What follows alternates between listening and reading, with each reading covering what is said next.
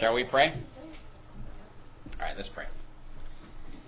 Father, we're grateful to you for every provision you have made for us during this last week. We recognize perhaps a little bit more how dependent we are upon you, and we thank you for every good gift from your hand.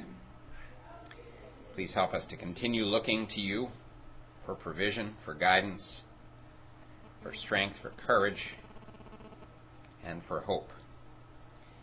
We ask that your Spirit would be our teacher in this hour and the next, that you would build us up by a greater knowledge of you and your ways, and that you would equip us for whatever you have for us in the future. Thank you in your Son's name. Amen.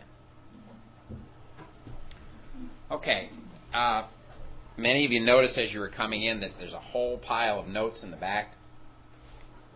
I think there are probably six different sets of notes. Now, some of those you've already been given. Please, if you can, find out what you've already got and don't take duplicates. All right? The I think some of them I ordered 10 of each, and the others I ordered 30 of each. If I got it right, the ones I ordered 10 of were the ones that you should already have had. Okay?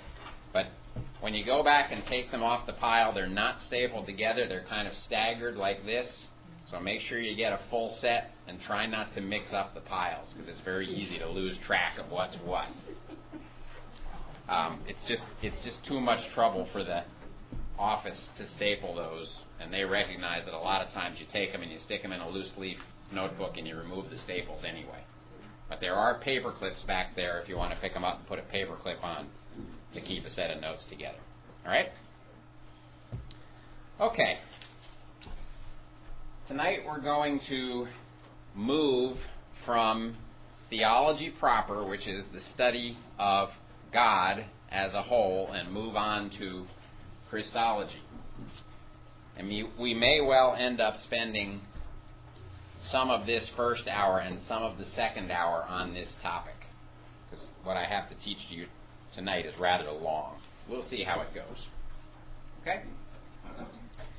All right. What is Christology? It's the doctrine of the second person of the Trinity, focusing on his person and nature and his works.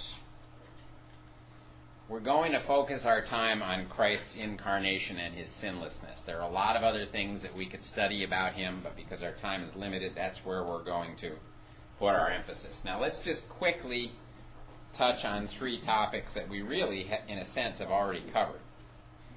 Christ is obviously the second person of the Trinity. When we say he's the second person, that reflects functional subordination, not essential subordination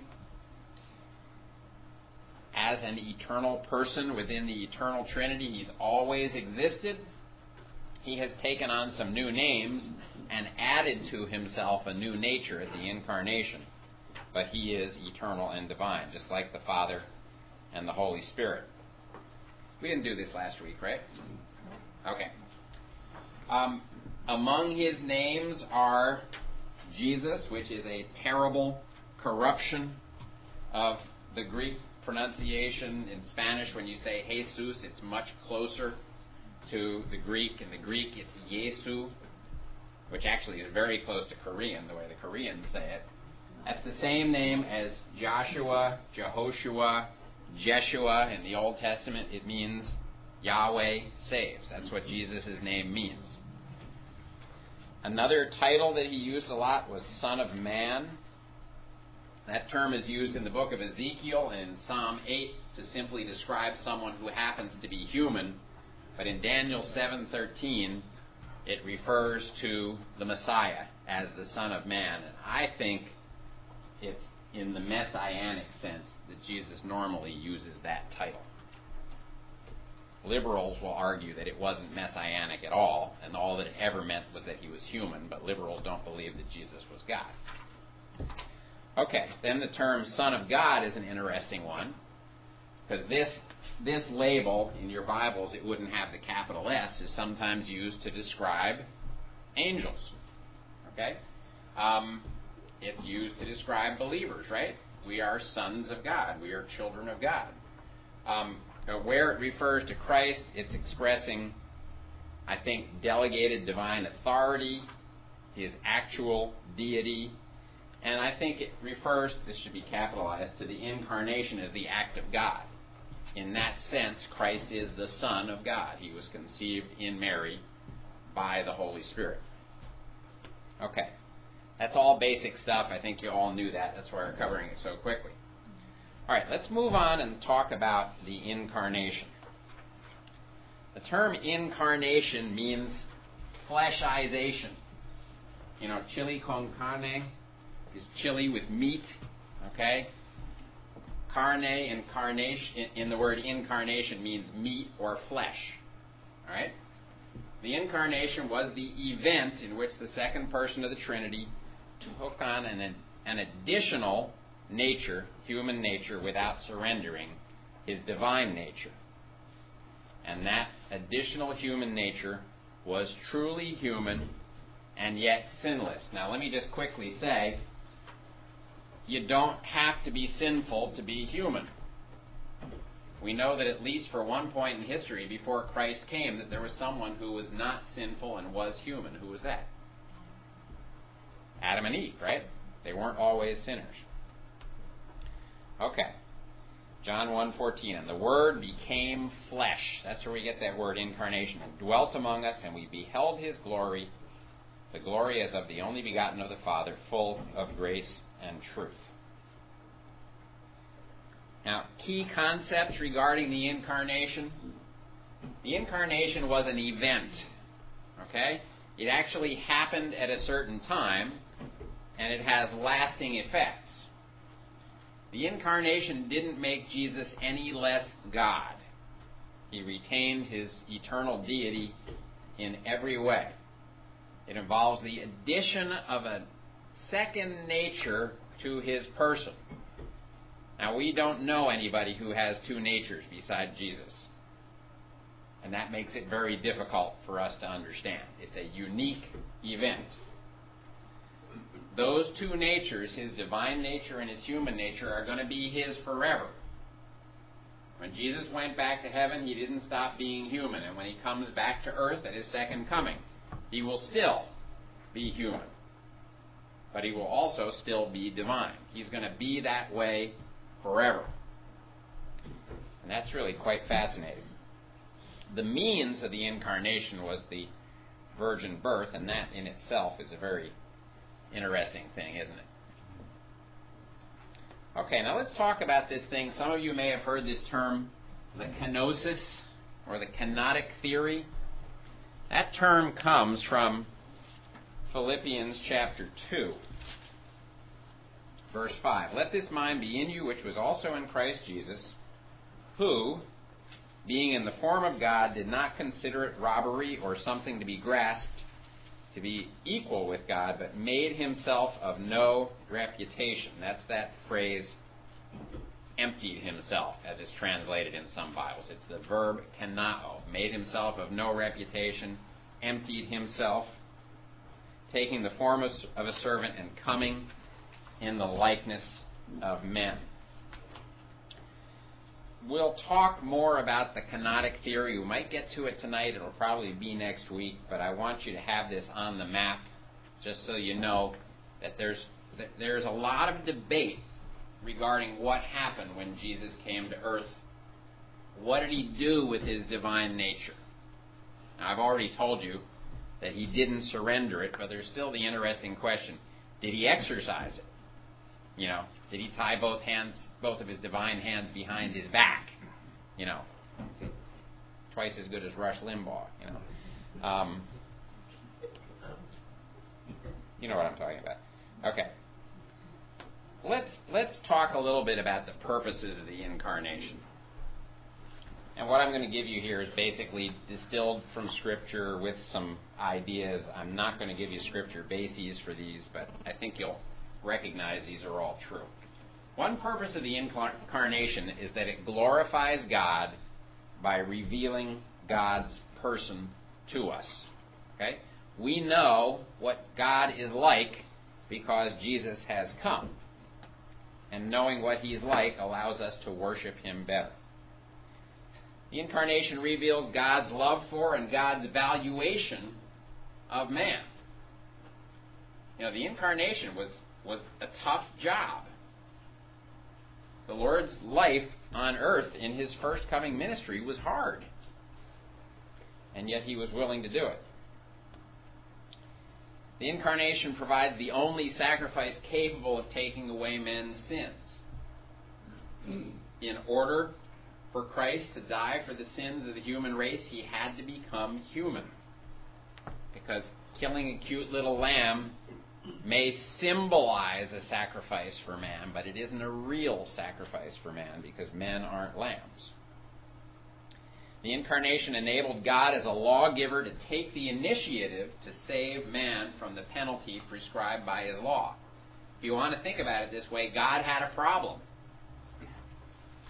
He is holy and just, and yet this creature that he loves has fallen. And he can't just say, I forgive you, because if he did that without paying the penalty, he would break his own law, and God doesn't do that. So the incarnation was his solution to that problem. The incarnation provides the means to destroy the works of Satan. Um, where does it say that Christ? I think it's in the Gospel of John that Christ came to destroy the works of the devil. Genesis 3:15, the seed of the woman will crush the head of the serpent.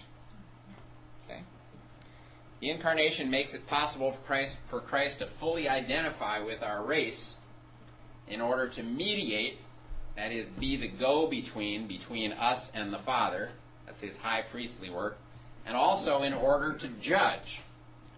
Remember that speech that Paul gives in Acts 6, 16 or 17, where he says that God has appointed someone to act as judge, and he has given notice to man that he is the qualified one by raising him from the dead. Okay, it prepares Jesus to be our mediator and our judge. The incarnation is also necessary for the fulfillment of the Davidic covenant. Now, we won't go into this in a lot of detail here, but when we get to our course on eschatology, you'll see how that works. And finally, the incarnation provides an example of how, that should say, believers ought to live in the world. in the book of 1 Peter, over and over again, Peter says, Live this way because Christ left an example for you, an example for us. And, you know, if we sat and talked about it, we could probably think of lots more reasons why Christ came. Now let's talk a little bit about the means of the incarnation. Go to Matthew chapter 1. The means of the incarnation. How did God pull this off? How did it work? Well, in Matthew chapter 1, I think that's supposed to be one. What? I got the wrong verse. That's one eleven. No, one sixteen. Okay. At the end of the listing of the genealogical records for Jesus in Matthew 1, in verse 16 it says, And Jacob begot Joseph, the husband of Mary, of whom was born Jesus, who is called Christ. Now this is really interesting.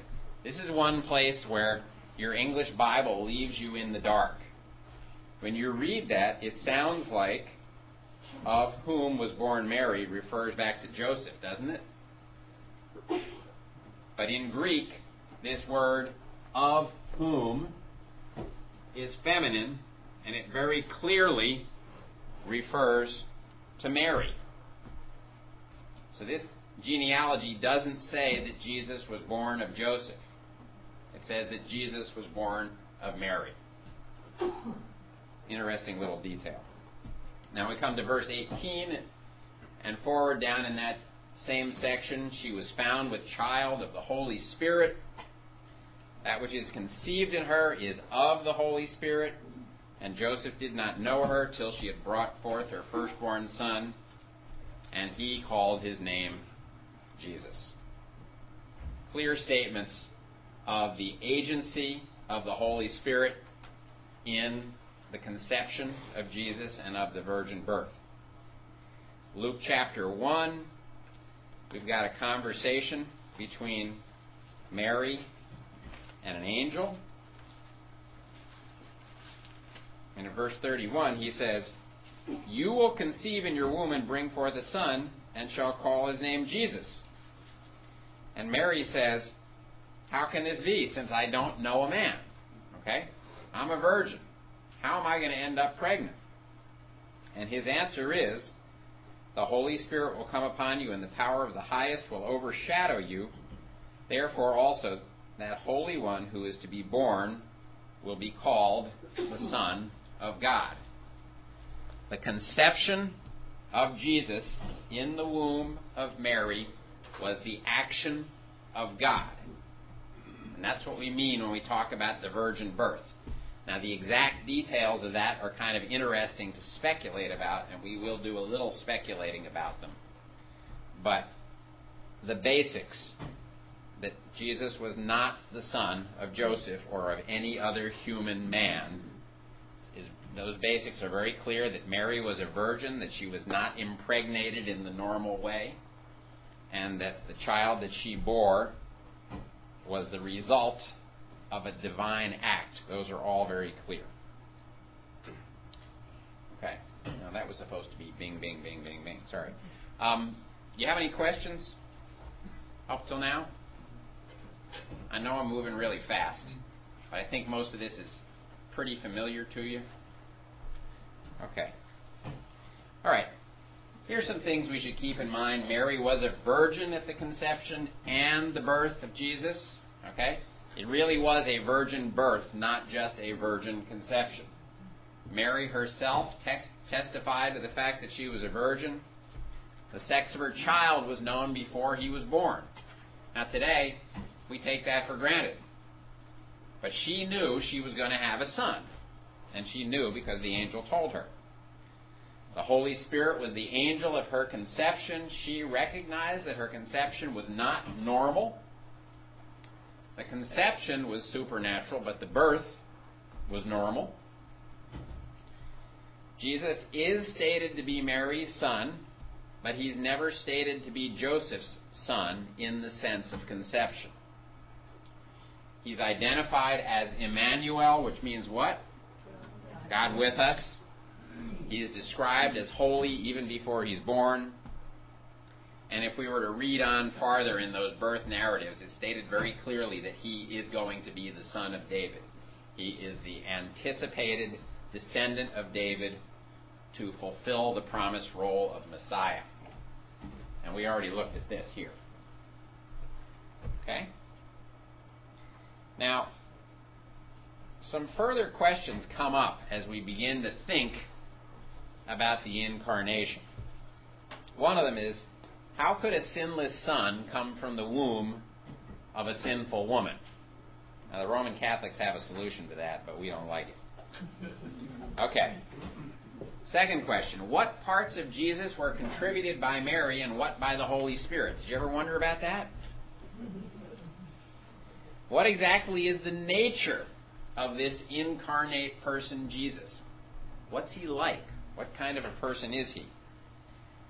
And what is the significance of the genealogies in Matthew and Luke? Well, let's look at the last question first.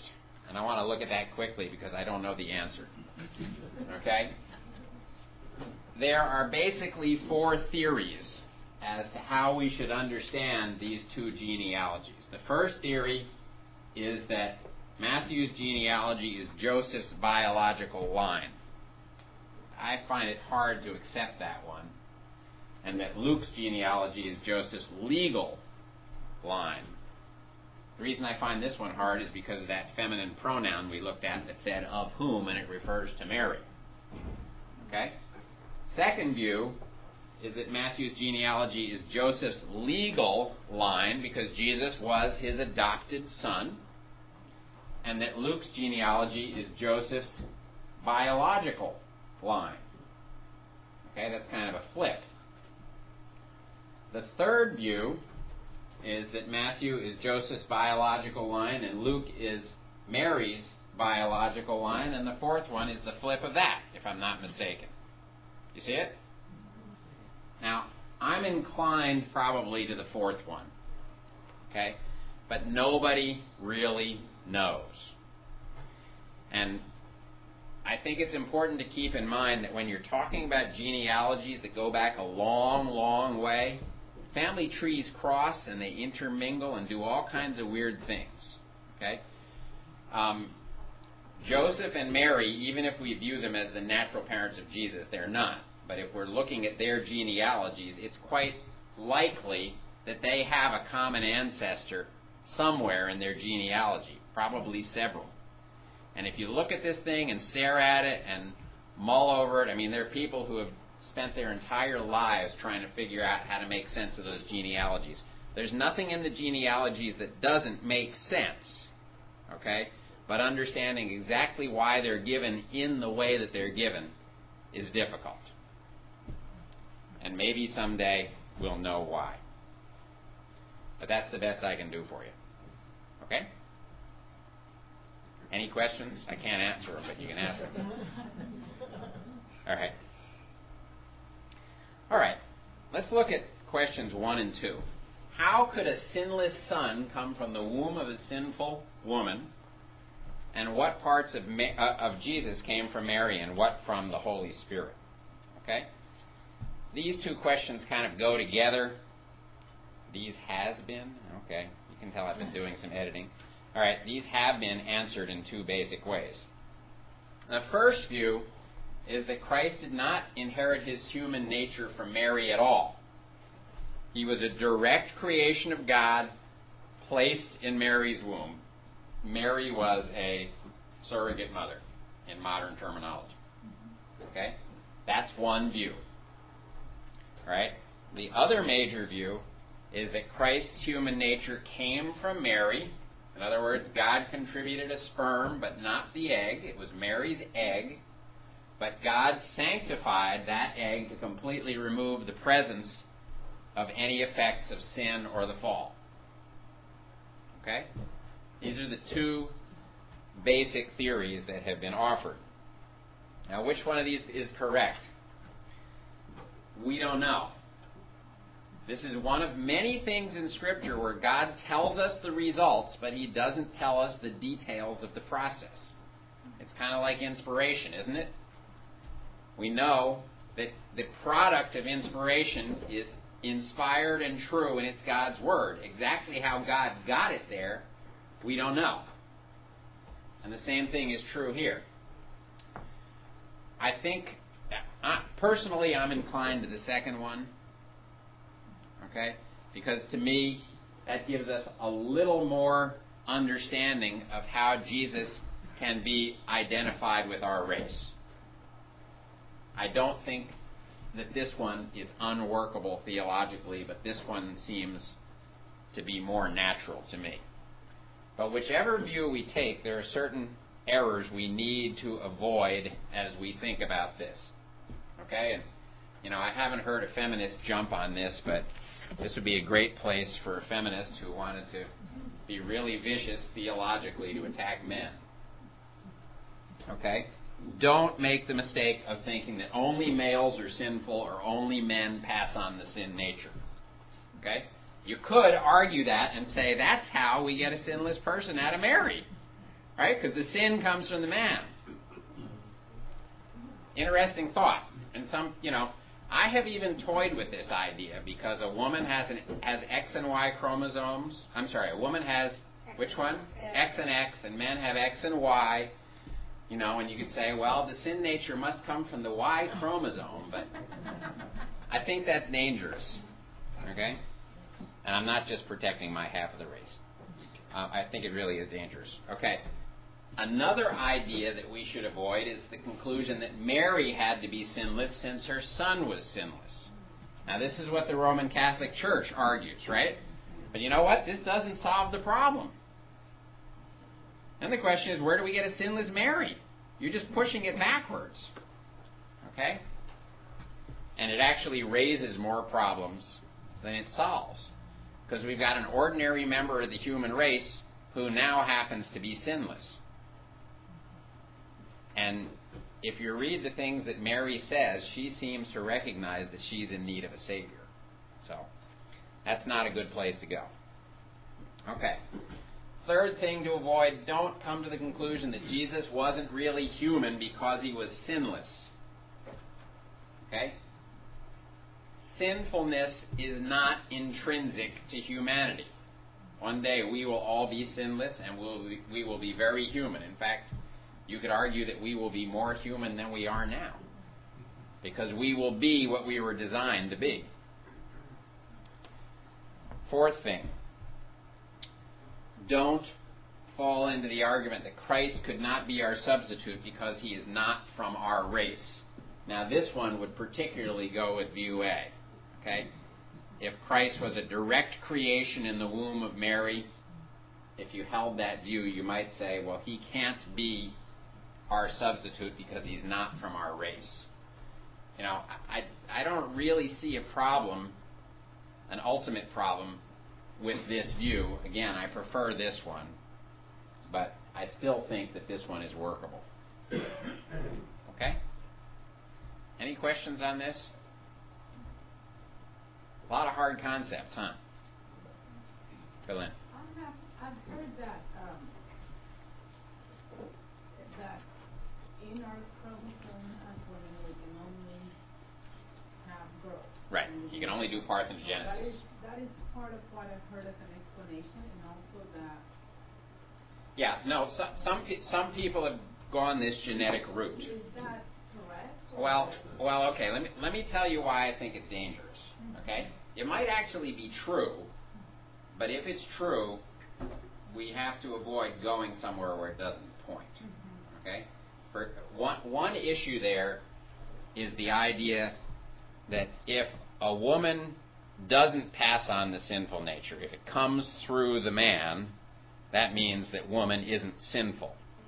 Okay, now that isn't true. Okay? But there's a temptation to say that since a woman only has the sinless chromosome, that she's sinless. I think that would be a false conclusion. Well, the idea is that if woman, if woman, if woman's chromosomes don't provide a sinful nature to her children, if the sinful nature comes from the father, okay, then the woman's chromosome doesn't have any sin associated with it. Okay? Now, I don't think that's a valid conclusion, but some people have gone in that direction. Now, the next problem that comes up is this. Um, what happens if we clone a woman? You know, do you end up with a sinless being? You know, there's the whole question of do, do clones have souls? And I think the very simple answer to that is absolutely they do. Because cloning has been happening since the foundation of the world. It's called twins. And I'm not sure that they use that exactly to say that women are sinless, Well, I, I, I hope I hope they don't. but more to say that maybe, um, uh, you know, to explain the nature of the divinity in the sense that Right. women cannot in any way, uh, Pass on a sinful nature. Well, okay. Th- not That a sinful nature, which it has on a, you know, that the explanation I've heard is more of that women, that God was involved in it because it's a book, and there was no contact with men. well, except that go ahead. Eve was created from the Adam from Adam's rib. That's right. He was the divine creation from God, and That's she right. was made from man. So That's right. I mean, you know, you look at all these things. You look at that, and you look at the incarnation. I mean, gen- nobody knew anything about genetics when the Pentateuch was written. But guess what? You can make a woman from a man, but you can't make a man from a woman. You know, mm-hmm. it's right there. It's built in. Mm-hmm. Okay, then we get to the incarnation, and we're tempted to go, you know, to, to explore these avenues. And I, I'm not saying that it can't be true. It might be true.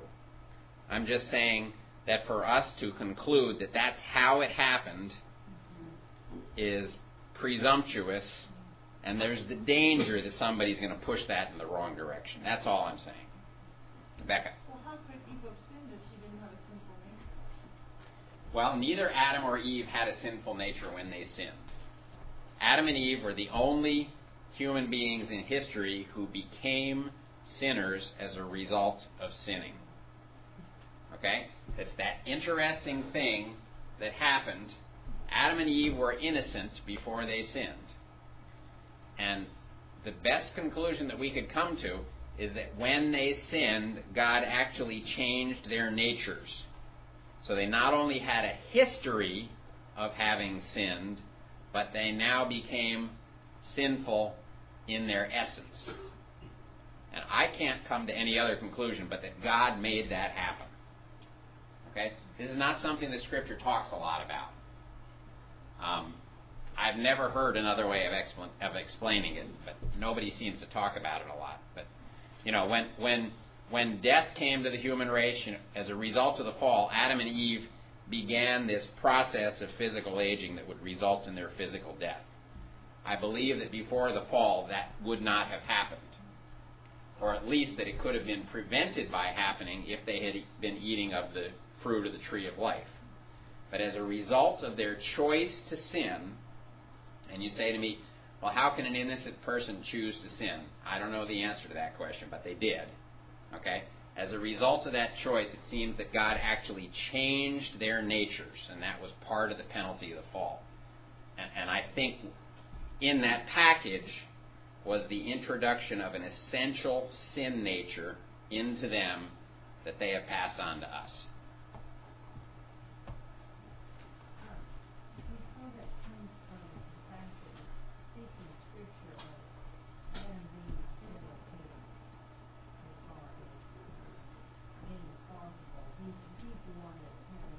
He, he's both our federal and our seminal head. Yeah. Well, okay, the idea that the sin nature comes through Adam. Yeah, I know. It, it's it's very tempting to make these conclusions, okay? And I think they're instant speculations. And again, I'm not saying they're wrong. I'm just saying we can't prove them from Scripture. And to assume that they are right just because they seem like they may be right could get us into trouble somewhere else. Okay? You know, I, I keep on saying to you all the time, I don't know. And the reason is, I do not want to go beyond what Scripture teaches. I think we have been told what we need to know, but there are many things that we don't need to know that our curiosity would like to know that God says, sorry, I'm just not going to tell you. And, and I think while it's interesting to speculate at times, it's also dangerous to speculate. People get in trouble by speculating because they take their specula- speculations and they push them farther and they end up somewhere where they shouldn't go. And that's why I put up the things that I just put up. So we don't do that. Okay? This is what I think is responsible Bible study and theology. Don't go beyond what the Scripture teaches. Do you have a question? Okay. All right. Let's talk about the nature of Christ. Okay? I'm going to skip over the evidence of Scripture that Christ was both divine and human. I think you've all seen that. The question that arises is how those two natures, a divine nature and a human nature, which are very different, could be united in one person.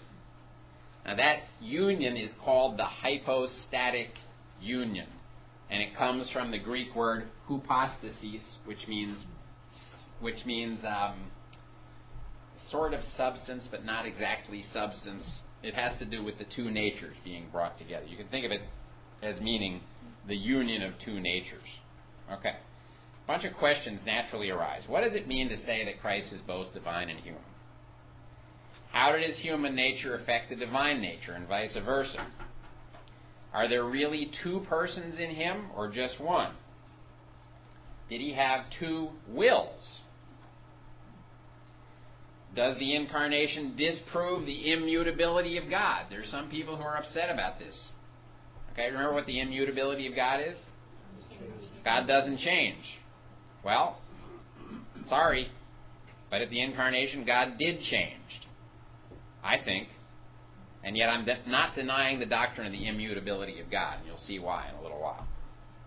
Okay? Let's recap some things. The nature of something is the sum total of its essential qualities.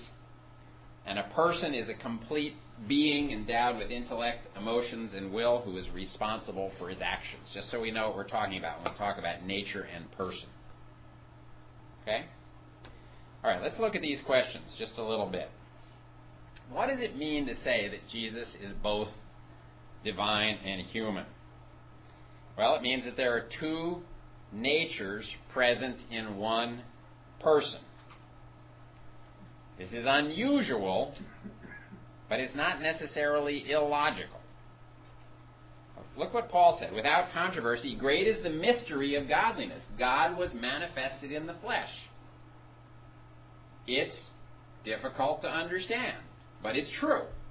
He was justified in the Spirit, seen by angels, preached among Gentiles, believed on in the world, uh, believed on in the world. I got a lot of typos here, and received up in glory.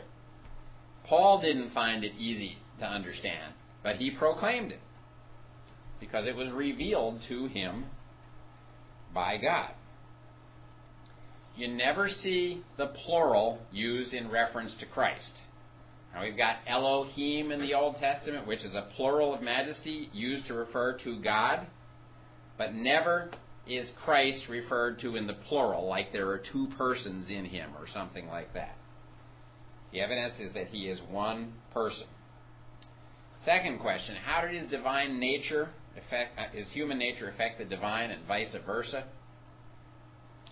Well, the answer seems to be that the natures retain their individual identities, although they are united in one person.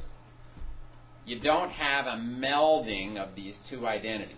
The human nature and the divine nature don't lose their separate natures. I guess that's a redundant statement. Okay. Now, think about this. Some actions like redemption involve both natures. Right?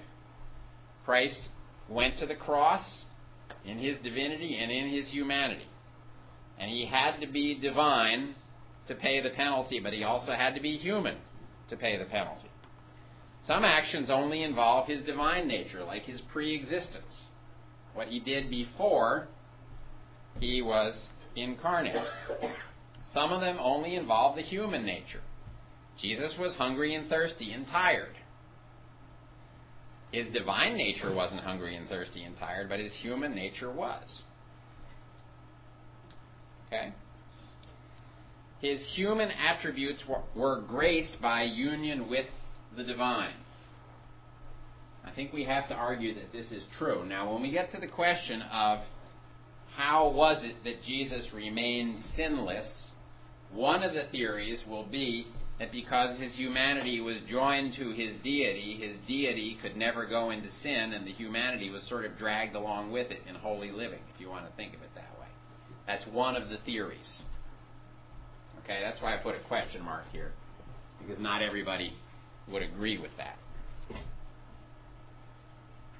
Now, the two natures retain their individual identities, but the attributes of these two separate natures are attributed to one person. So Jesus was both localized in his humanity. You know, when he's in this room, he's not in the next room. But in his deity, when he's here, he's also on Alpha Centauri. Right? He doesn't stop being omnipresent. But his human nature isn't omnipresent. Okay? These things, you know, they kind of sprain your brain, but if you stop and think about them, again, you can make sense of them in the sense that you can say, well, his divine nature could do things that his human nature didn't do, but it was still him. Christ retains today, and he always will, his human nature. We talked about this before. The incarnation is a permanent thing. All right, third question Are there really two persons in Christ or just one? Well, I would argue that if Christ, if the second person of the Trinity was one person before the incarnation, he has to remain one person after the incarnation. Otherwise, we've gone to a quaternity, not a twin, not a not twinity, not a not a trinity, right? I mean, there would be an essential change in the nature and attributes of God if, as a result of the incarnation, Christ became two persons. Right? Can you see that? Okay. And that's all I can say about that one, honestly. Did Christ have two wills? Well, this is an interesting one. We're inclined to say no, since sovereign will is an attribute of divinity, and I'm sorry, we're inclined to say no, but since sovereign will is an attribute of divinity and moral will is an attribute of humanity, the church has historically said yes, that Christ had two wills and does have two wills. However, because the two natures are united in one person, it's best to recognize that they always operate in unison without conflict. Now, you asked me to explain this, and I can't explain it, but you know what? There's an interesting parallel here between how the members of the Trinity work together, isn't there? There are three distinct persons sharing one essence, and each one of those persons has intellect, emotions, and will, and yet they never fight with each other. They never disagree. There's never a scuffle in heaven. Okay? So you could argue that there are three wills in the Trinity as far as the three persons of the Trinity are concerned. So why can there not be two wills in Christ? Okay, now you may be really surprised, but this is what Orthodox theologians have concluded that there really are two wills in Christ because there are two natures in Him. And how you can have a person with two wills is interesting. Biggie. would there exist at times a struggle between, not, not, a, not a power struggle, but Hmm. a struggle within the garden? Well, I, I think in the Garden at Gethsemane, Christ's human will recognized what was coming. Um, and I, you know, I think in his humanity, he was praying to the Father, if this cup can be taken away from me, please do it. But you notice there that even though he asked that question, he never decided or chose to disobey the Father. And in, you know, I think his divine will was saying, this is what I've got to do. And his human will was just sort of, you know, crossing the T's and checking out the details. Um, and his human will went along with his divine will. Um, could it be that one sort of lagged after the other at times? Maybe. Maybe that's what was happening. But they always stuck together. You know, again, this is one of those mysteries. Um, Like conjoined twins. yeah, that's an interesting. That's an interesting idea. I mean, you know, they ultimately they always have to go to the same place, although you know one may be slightly behind the other one. Um, you know, th- there are a lot of things that are difficult to understand here, but I think if we recognize that because the two natures were possessed by one person, and because the human nature was sinless, and because Christ in his human nature was as much devoted to doing the will of the Father as Christ in his divine nature was devoted to doing the will of the Father, that there was a cooperation and they just sort of went together. But that's about the best I can say. Anybody else? Glenn? I think that his, um, his prayer in Gethsemane was, showed just a lot of surrenderness, Absolutely. you know? it Absolutely. wasn't so much a resistance, he never. like, I- I "Oh, agree hundred percent. know, uh, did you do? Yeah, yeah. It's it's a remarkable prayer, and it may well be that one of the purposes of it was for those who were watching and those who would hear about it later. Okay. Last question. What slide are we up to? 14. Oh, we're not doing too badly. Okay. Does the incarnation disprove the immutability of God? Well, none of the Son's divine attributes changed, and thus he remains immutable. Okay, the immutability of God is a doctrine that says that God's divine attributes don't change. Well, none of his divine attributes did change. He added to himself a nature, but he never lost or changed any of the attributes of the divine nature that he already had. Now, if this seems like a word game to you, I, I can't say it's not a word game, but I think there's a reason that we define immutability the way that we do. That his divine attributes don't change. Okay? Now, there is a sense in which God changes. God changes in his relationship to his creation, doesn't he? God has a history, right? At least viewed from our perspective. You know, before the cross, God did not have a history of having had his son die. After the cross, he did have that history.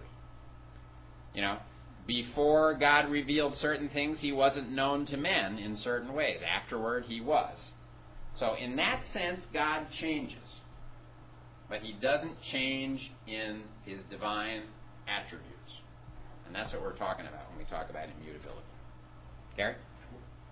What would you do with the Christophanies in the Old Testament? Um, well, if you take him as Christophanies, um, what's the problem? What's the question? That he didn't. I mean, he had a different. His human nature, of course, he had a body just like we. When? When he was on Earth for 30, 30, 34 years. Okay, but before that, No, but it was. Uh, I guess all you're saying all his attributes were the same, even though his physical form might not have been the same. well, he had no physical form before the incarnation. That's what I mean. Okay, Yeah. yeah. Now, but you said, what about the Christophanies? Okay? Yeah, I mean, is that assuming that was Christ? was- Yeah. He still had all the attributes that God has. Right. It was just he didn't have a body, but it, He know, took on a visible human form for the purpose of revelation to people, kind of like the Father did walking in the garden, you know, in Genesis chapter 3. I mean, there are a number of places, particularly in the Old Testament, where God takes on visible form. There are places where angels take on visible form. He And are, couldn't have eaten a piece of fish. um, it would have had to be a miracle if he did it. It wouldn't have been. It wouldn't have been a human nature. You know, it wouldn't have been a human being consuming fish. But yeah. Other questions? Can you give me five more minutes before the break to finish the next four slides, and then we'll take a break and make up for it? Okay. Putting together what we've seen and giving it a label, the union of the divine and human natures is called the hypostatic union. The Council of Chalcedon in the 400s said this In the incarnation of the Son of God, a human nature was inseparably joined forever with the divine nature in the person of Jesus Christ. Yet, with the two natures remaining distinct, whole, and unchanged without mixture or confusion, so that the one person, Jesus Christ, is truly God and truly man. Okay? That's the classic statement of the doctrine of the incarnation. Okay. Now, the last thing I want to do is go through this chart. These are some false views of the nature of the incarnation, and then the true view. And by looking at these, it'll kind of expose some of the ideas we're looking at. Okay, the Docetists and Gnostics. Docetists, it means the people who think Jesus only seemed to be human. That's where that word docetic comes from. It means to seem. They said his human nature merely appeared to be human. He really wasn't human. He was kind of a ghost. But they said he was divine. They were essentially denying the incarnation by saying he, he didn't take on a human nature. Now, the Ebionites in the second century said that Jesus did have a human nature, but they denied that he had a divine nature. This is also called adoptionism. They would argue that when Jesus was baptized by John and the Holy Spirit came down from heaven, that was actually God, who they say isn't a trinity, taking up residence in the body of Jesus, and he stayed in the body of Jesus until just before the cross, and then he left. Okay? Those are people who deny the Trinity. This is called adoptionism. I think it's also called Cerinthianism, if I'm not mistaken. This is another false understanding of who Christ was. Now, the Arians were kind of like them. They said that Christ was truly human, but he was like God, but he really wasn't God. Okay? In some way, he fell short of God. I think they believed that he was a created being with divine kinds of powers, but he wasn't eternally God. The I misspelled that. The Apollinarians in the fourth century. They argued that Jesus had only a human body and soul that was joined to the Logos, the Logos being the divine part, but they said that he didn't really have a human spirit. So he wasn't a complete human being. In other words, Jesus sort of had the the uh, hardware of a human being, but not the spirit of a human being. Right? Now the Nestorians believed that Christ was both human and divine, but they said it's not one person with two natures, it's two separate people who somehow walk around together. All right? That one's this is harder than the doctrine we're defending, isn't it? How do you have two persons in one body? You know, schizophrenia. Um, that one's really hard to swallow. The Eutychians in the 5th century said that Christ was not fully human and he was not fully divine. He had only one nature that was partly divine and one that was partly human. I remember in the previous slide we read the the uh, description of the hypostatic union from Chalcedon, and they said two separate natures that are not mixed or intermingled in any way. That was aimed directly at this heresy. Okay? The monothelites, monothelite means people who believe there's only one will. Okay? It basically means the one willers.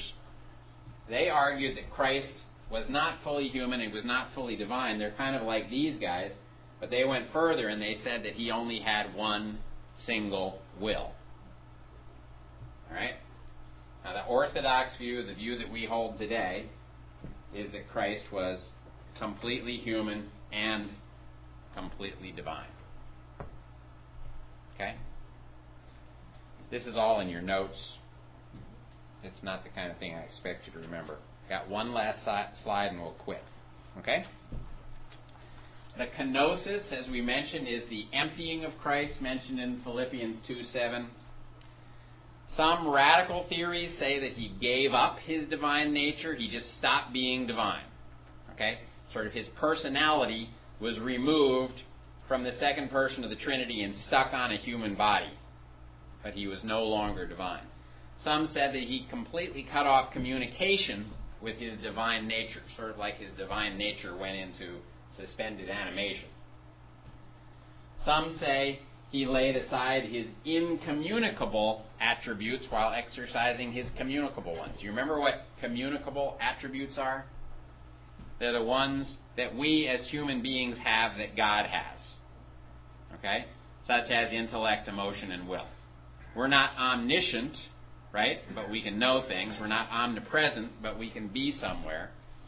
One view is that he laid, apart, laid aside his incommunicable attributes and only exercised the communicable ones. The problem with that is that Jesus did a lot of miracles, didn't he? He seemed to exercise his divine powers in some cases. I think we should reject these views on the basis of the following observations. Christ's emptying was about the role he took, not about his essence or attributes he did retain his divine nature at all times. I think it's true that he voluntarily submitted all of his actions to the Father, but that was both his divine and human actions. I don't think I personally don't think that Jesus ever performed a miracle without at least in his head asking the Father if he wanted him to do it or having been instructed to do it ahead of time. Okay? His taking on of an additional human nature did not require the surrendering of his divine nature. You can't prove that it's impossible for the two of them to be, be together. And finally, the fact that he was exalted after his time on earth, and that's mentioned in Philippians 2, argues that he never gave up his divine nature. Because if he did give it up, we'd have to argue that he emptied himself and then he filled himself again. And there's nothing in Philippians 2 to suggest that at the end of his time on earth, he sort of reintroduced his divine attributes back into himself after having given them up. Okay?